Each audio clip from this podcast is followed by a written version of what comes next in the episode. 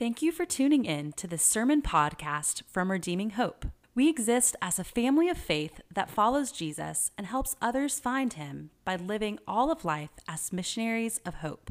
If you want more information about our church or would like to support our ministry, go to our website at redeeminghope.org. Please enjoy this sermon podcast.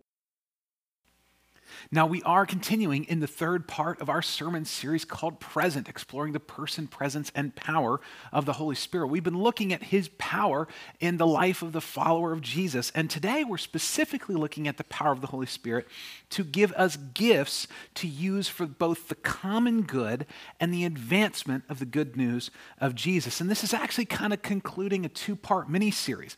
Two weeks ago, we looked at the fruit of the Spirit, and now we're looking at the gifts of the Spirit. And I want to kind of begin by talking about what does it look like to partner together with the Holy Spirit if you are a follower of Jesus. So we kind of have been hanging our hat in this little mini series on Galatians 5, verse 16. It says, This is Paul giving instruction to his friends. He says, But I say, walk by the Spirit, and you will not gratify the desires of the flesh. So there is a war battling between us. We actually talked about this last week when we took a break from our series and we, uh, with a sermon titled "Welcome to Your Funeral," about dying to ourselves so we might embrace the life of Christ. And there is a war, even if you are a follower of Jesus, between our natural inclinations, called the flesh, and then the, the spiritual leading of God, which is called the Spirit. And we do experience, even followers of Jesus, even Christians experience the pull of the flesh. But as we walk by the Spirit in obedience, he actually produces inside of us significant change that then expresses itself outwardly to influence others. So the invitation is to walk by the Spirit and not gratify kind of the natural base inclinations of our flesh. And so that means that you and I have a choice. We can either submit to the Holy Spirit or we can resist him and quench his power in our lives. My friends, you and I can't change ourselves, though. Like, we can't just muster up enough courage to change ourselves, but we can choose to submit. We can actually choose to surrender to the Holy Spirit if we are a follower of Jesus. And then he's the one that does the work. So Galatians 5:25 says, "If we live by the Spirit, let us also walk by the Spirit. So that means that you can be alive to Christ. You can do what we talked about last week, which is dying to yourself, surrendering, choosing to follow Jesus, but you can also not be walking by the Holy Spirit. And you can be a Christian but not submitted to the Holy Spirit's power. And here's the deal your life is just going to be worse if you do that. Like God has designed these things to help us, He's designed these things so that we can thrive. And your life will be better if you surrender to the will of God in your life. If you surrender to his Holy Spirit who lives inside of you, and then then, then he will empower you. And we talked a couple weeks ago about the fruit of the Spirit with the character of Jesus. And in this week, we're talking about how he will empower you with specific gifts to, to be like Jesus in Jesus' service to us. So the choice really is ours whether or not we will grow or not. And it's not, again, by just doing a bunch of actions to grow, but whether we will truly do the hard work to surrender and die to ourselves. So the, the work really here is to submit and walk, not to produce life change within ourselves. And actually, what we talked about a couple weeks ago, I talked about the fruit of the Spirit.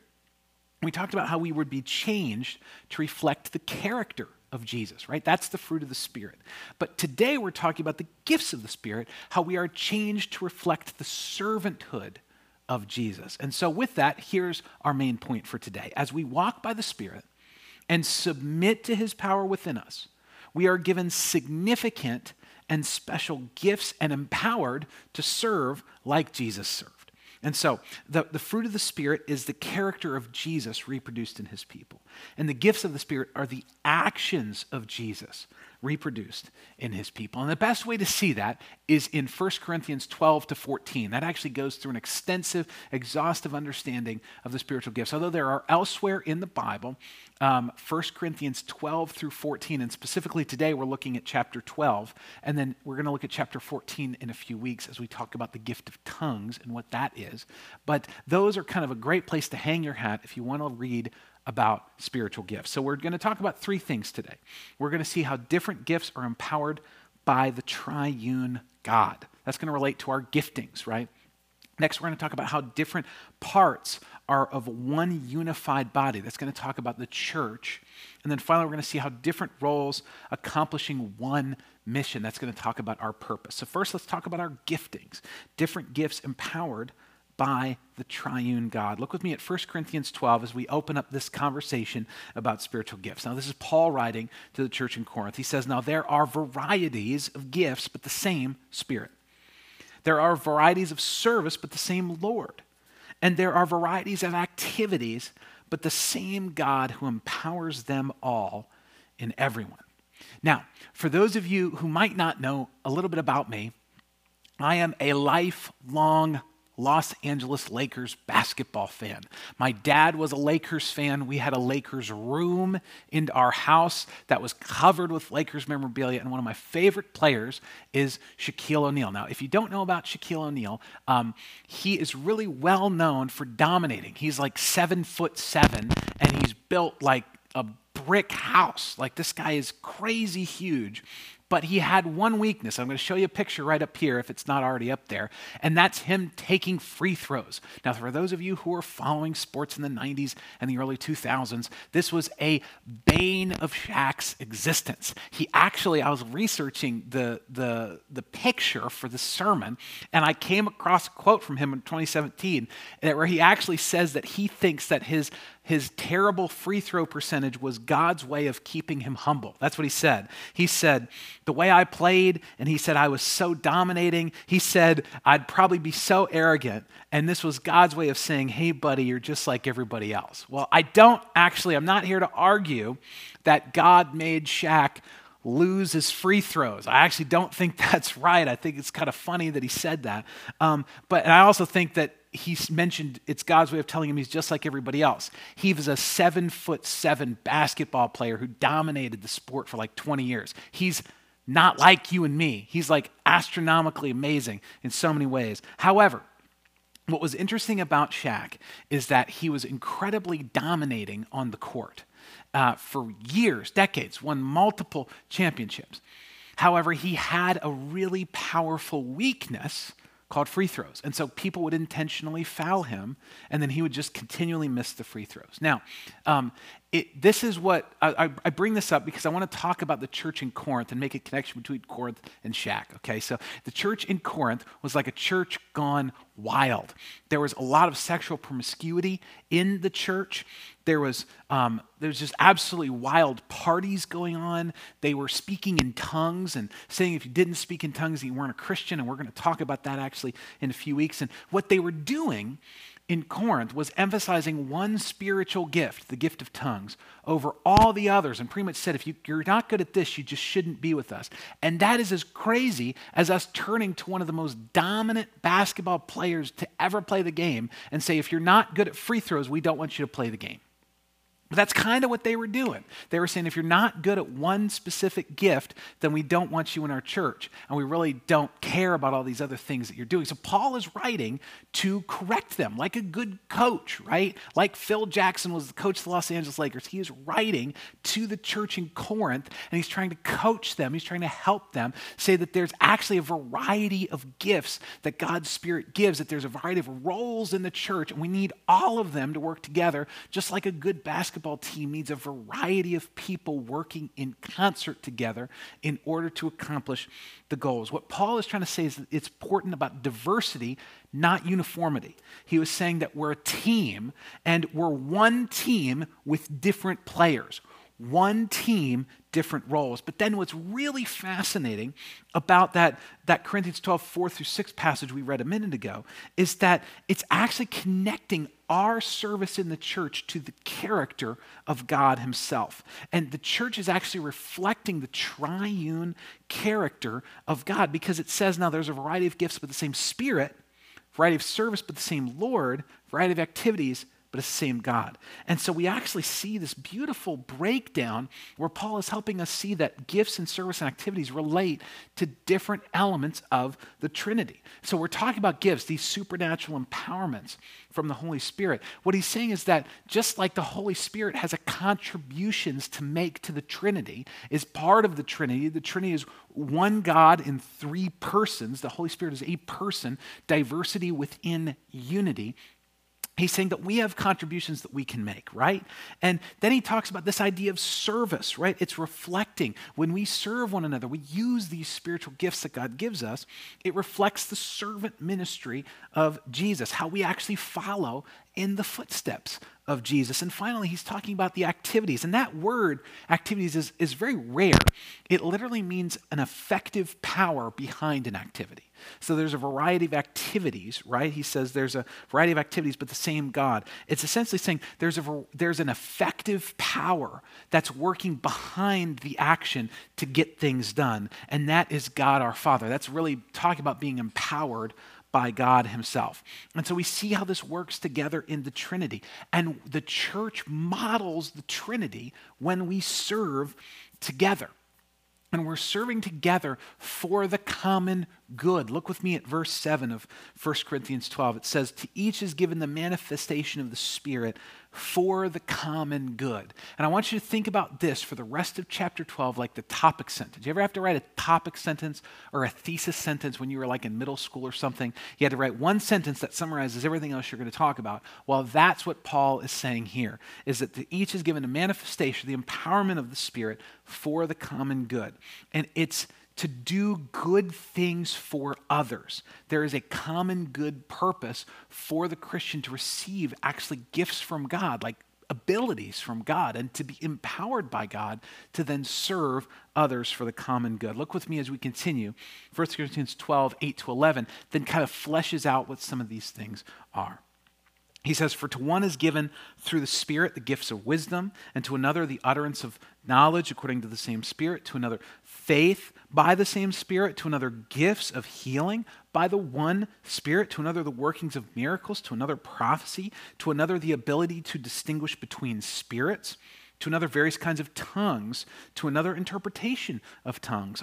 All these are empowered by one and the same Spirit who apportions to each one individually as he wills. So we actually see that he's saying that here's all these incredible gifts, and the Holy Spirit is apportioning. He is making decisions about which gifts and what types of gifts that the people within his church will receive. Now, when you look at lists in the Bible, lists are actually hard. Um, this is not an exhaustive or comprehensive list. Paul is kind of doing this off the cuff. And it would be kind of like you and I were having a conversation, and I say, Man, I really love trucks like Toyota Tundras or Ford F 150s or Chevy Silverados. Now, if you were talking to me, right, you wouldn't think that there's only three trucks in the world, right? Toyota Tundra, Ford F 150, Chevy Silverado. You wouldn't think that I thought that there was only three trucks in the world, but I'm kind of using that as a representative example. I'm just kind of giving you kind of an ad hoc list, kind of off the top of my head, about different trucks that I am aware of or thinking about in the moment. Well, that's kind of what Paul's doing here. He's kind of saying, hey, there's different types of gifts, like this or this or this, and they're all empowered by the same Spirit who's giving them to people in the church as he wills. But what's really interesting about this, I think Paul is kind of speaking off the cuff here, writing off the cuff here about these different lists, because they're not exhaustive. However, in every list, in 1 Corinthians 12 through 14, he always references tongues that's all the only consistent thing between all the lists. And he always references them at the end of the list. And I do think that that is very important because what he's trying to address is that, hey, there's not just this one gift. Just like in basketball, you wouldn't just focus on your free throw percentage, you also want to focus on a bunch of other things. He's saying, hey, don't just focus on tongues, focus on all these other gifts as well. And we actually can break these gifts down. There's going to be two lists we're going to talk about today of gifts, of spiritual gifts that God gives us. And we're going to break them down into three categories gifts of instruction, gifts of supernatural service, and gifts of natural service. So in this list, the gifts of instruction or teaching are like wisdom and knowledge and prophecy. Gifts of supernatural service, gifts that are supernaturally given that aren't natural to us, and our gifts or talents are things like faith and healing, miracles, and discerning of spirits. And gifts of natural service, which we will get into in a few weeks, are gifts of tongues and interpretation of tongues. So um, I want you to know that there is actually, we have tried as a church to compile an exhaustive list because there's lists here, but there's lists elsewhere of spiritual gifts. So, and I know that sometimes that can be confusing. You're like, wait a minute, uh, do I have a gift of apostleship? Well, what in the world does apostleship mean? Well, I want to invite you to go to this website, ourhope.cc slash gifts. There you can actually take a spiritual gifts test, and then you can actually go through and see how we are trying to define and interpret all of these spiritual gifts in an exhaustive list and explain what those are. So you can go to ourhope.cc slash gifts, and then you'll be able to see a list of all the spiritual gifts and a link to a spiritual gifts test. We actually, when we do Gospel for Lives throughout the year, uh, which is our five week exploration into the gospel, um, over at our house over a meal, um, we actually do a deep dive into spiritual gifts and explore one another's spiritual gifts there. But again, the uh, purpose of these lists in Paul's writing is to be not exhaustive, but representative. And so the point that we are making here is that we reflect Jesus' servanthood when we use these gifts. We actually model the Trinity when we use our gifts, different gifts in different places in God's church and we see that there are different gifts that are empowered by the triune God. Secondly, we see that there are different parts of one unified body. Now, look with me at this somewhat longer passage, eight verses, 1 Corinthians 12, 12 to 20. For just as the body is one and has many members, and all the members of the body, though many, are one body, so it is with Christ. For in one spirit we were all baptized into one body, Jews or Greeks, slave or free and all were made to drink of one spirit. For the body does not consist of one member, but many. If the foot should say, Because I'm not a hand, I do not belong to the body, that would not make it any less part of the body. And if the ear should say, Because I'm not an eye, I do not belong to the body, that would not make it any less a part of the body. If the whole body were an eye, that'd be weird, where would there be a sense of hearing? If the whole body were an ear, which would be even weirder, where would this be the sense of smell? As it is, God arranged the members in the body, each one of them as he chose. If all were a single member, where would the body be? As it is, there are many parts, yet one body. And so we see that Paul is calling an analogy of the church, a local church, the local church in Corinth, to the human body. And so we need elbows, we need toes, we need fingers, we need ears, we need eyes and a mouth to do different things just like we need one another. So, as Josh Young is one body, but I got two arms and two ears and one mouth, that also means that I am one body, but I'm made up of many different parts. And here's the thing if I was missing an arm, it would be a significant loss, wouldn't it? If I was missing an ear, you'd notice it, right? So here's the thing this is very important that these spiritual gifts are always worked out in a local church context. He's Paul is writing to a local church in Corinth, and he had meant this letter to be read in the church in Corinth and other local churches. He's not speaking generally, he's not speaking about the church globally. He's very specifically talking about local church. And you cannot follow the commandments of Jesus. You cannot follow completely what the Bible wants for your life if you're not connected with a local church. You, you ha- cannot be a lone ranger Christian and thrive. And I'm actually going to put up a, a list of passages. I won't read all of them. I'm going to read the one at the end. But you can hit pause here if you want to read these. But the commandments of Jesus in the scriptures are clear. But I want to read the very last one down at the bottom here. It says So the church throughout all Judea and Galilee and Samaria had peace and was being built up and walking in the fear of the Lord and in the comfort of the Holy Spirit. It multiplied. My friends, over and over and over and over again in scriptures, talks about one another, one another, and they were together, and they were coming together, and the churches were together, and they were unified. And when they were disunified, Paul writes and gets them unified. And if they're factioned out, he sends people out there to unify the churches, to unify the people. And it says that when the church together, in that, that Acts passage, when the church was together and they had peace, when the church was being built up, right, encouraging one another, when they were walking in obedience by walking by the Spirit, and in the comfort of the Holy Spirit, it says it multiplied. When people within a local church work together, it multiplies. Just like when you have a healthy body and the parts are moving correctly, you can get a lot of good work done. And here's another thing that we believe about the gifts of the Holy Spirit and about literally how the body works together is that God arranges the body how he chooses. And this is part of what drives us here at Redeeming Hope that we believe that God gives us what we need when we need it. And we believe that He gives us who we need as a church when we need them, right? So this means that we pray faithfully and consistently. Like we didn't have anyone that was helping us sing together, but now God has sent us someone named Larry, and Larry is helping us sing together for the first time in like a year.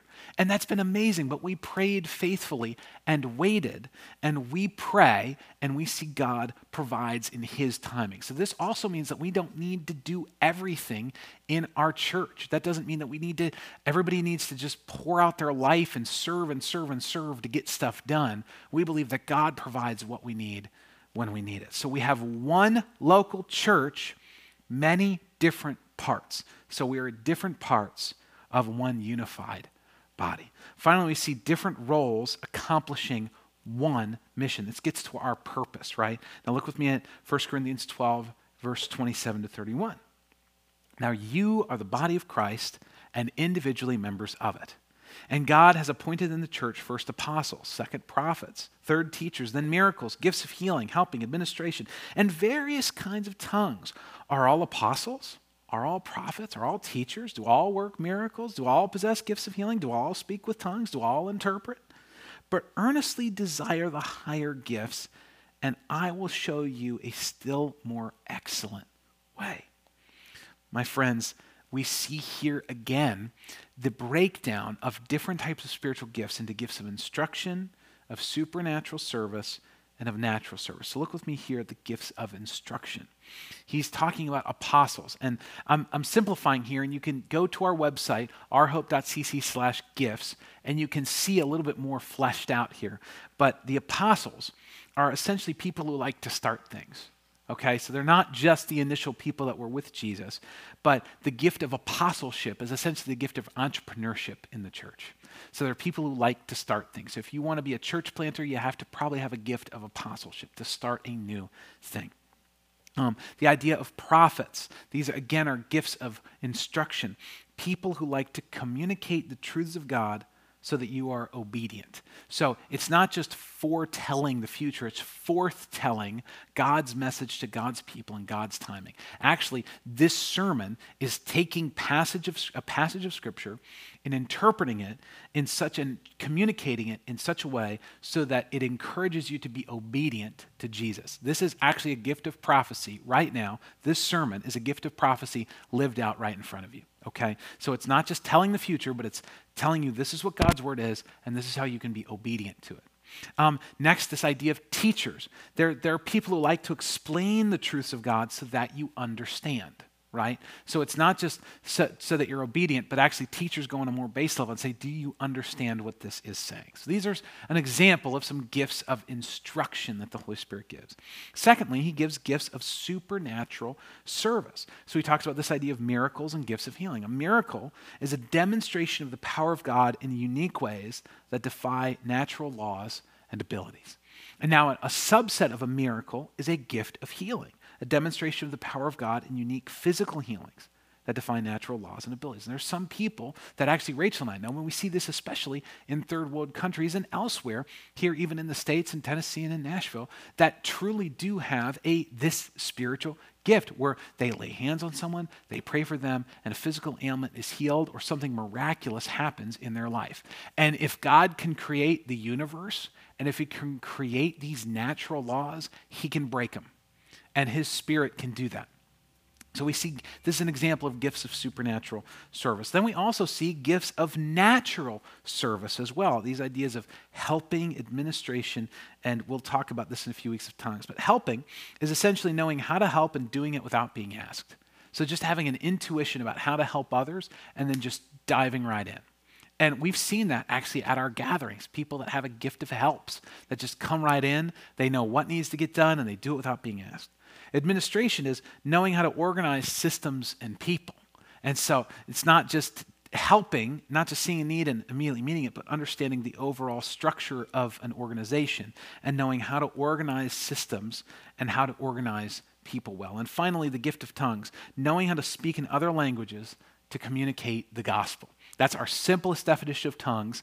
If you've got questions about that, hold on for a few weeks because we're going to do a whole sermon on what the gift of tongues is. Now, spiritual gifts can be either supernatural in origin or a natural redemption of your gifts. So, an example is um, you might be talking with someone, if you're a follower of Jesus, and you just have an insight into their life that you couldn't have otherwise had except for God letting you know. Like there might be something in their past that they didn't share with you, but God might actually reveal it to you. And then you can speak and counsel with them really well in such a way that it's just like, oh my gosh, right? Like the, the eye, their eyes light up, like, how did you know that? And you're just like, I don't know, but God has a word for you, right? You, th- that is super, that's a supernatural gift, right? But there's also natural gifts that God can redeem and use for his church and the building up of his body, right? So there's certain of you that might be watching this that you grew up and you were just that kid that would always organize kickball games. Like you just loved kickball or you loved basketball or football and like you would have a crew of kids around you and you could organize a kickball game like that right and, and and people just naturally follow you right like that's a natural gift of leadership now you can use that for good or you can use that for selfish endeavors right but at the end of the day when you become a follower of jesus God can impart supernatural gifts to you, but He can also redeem your natural gifts, like leadership gift, and use it within the context of the church. But whether they're supernatural in origin or natural, all gifts are done to glorify God and not the individual. So these are gifts for the public work of the ministry. And specifically, what we're talking about in this section was gifts to advance the gospel right? These are very explicitly spiritual gifts in nature, not just for the common good, but also to specifically communicate the gospel. And these are different roles accomplishing one mission.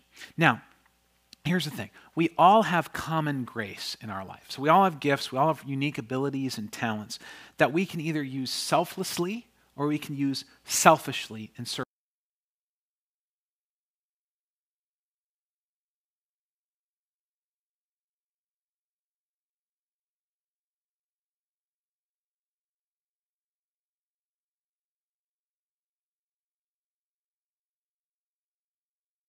So you look over the course of your life and you say, I haven't placed a stake in the ground. I haven't planted my flag and given my life over to Jesus to make him Lord over my life, submitted to him.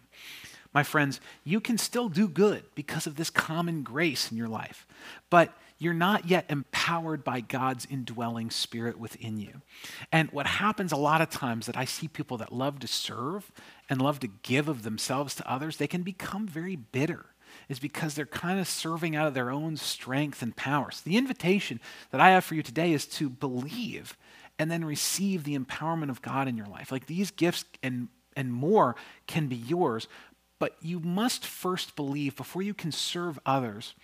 The gospel requires us to see that we have been served, that actually God accomplished the ultimate service for us by entering into human history in the person of Jesus. And Jesus lived a perfect life. And he served us perfectly. And he served us to the ultimate end, to his own death. And then what happens is, is that he also rose again to prove his power. And the same power that raised Jesus from the dead can dwell inside of you. If you hear this message, believe that it's true for you. Believe that you need to actually commit your life to Christ, to, to make him Lord and Savior over you.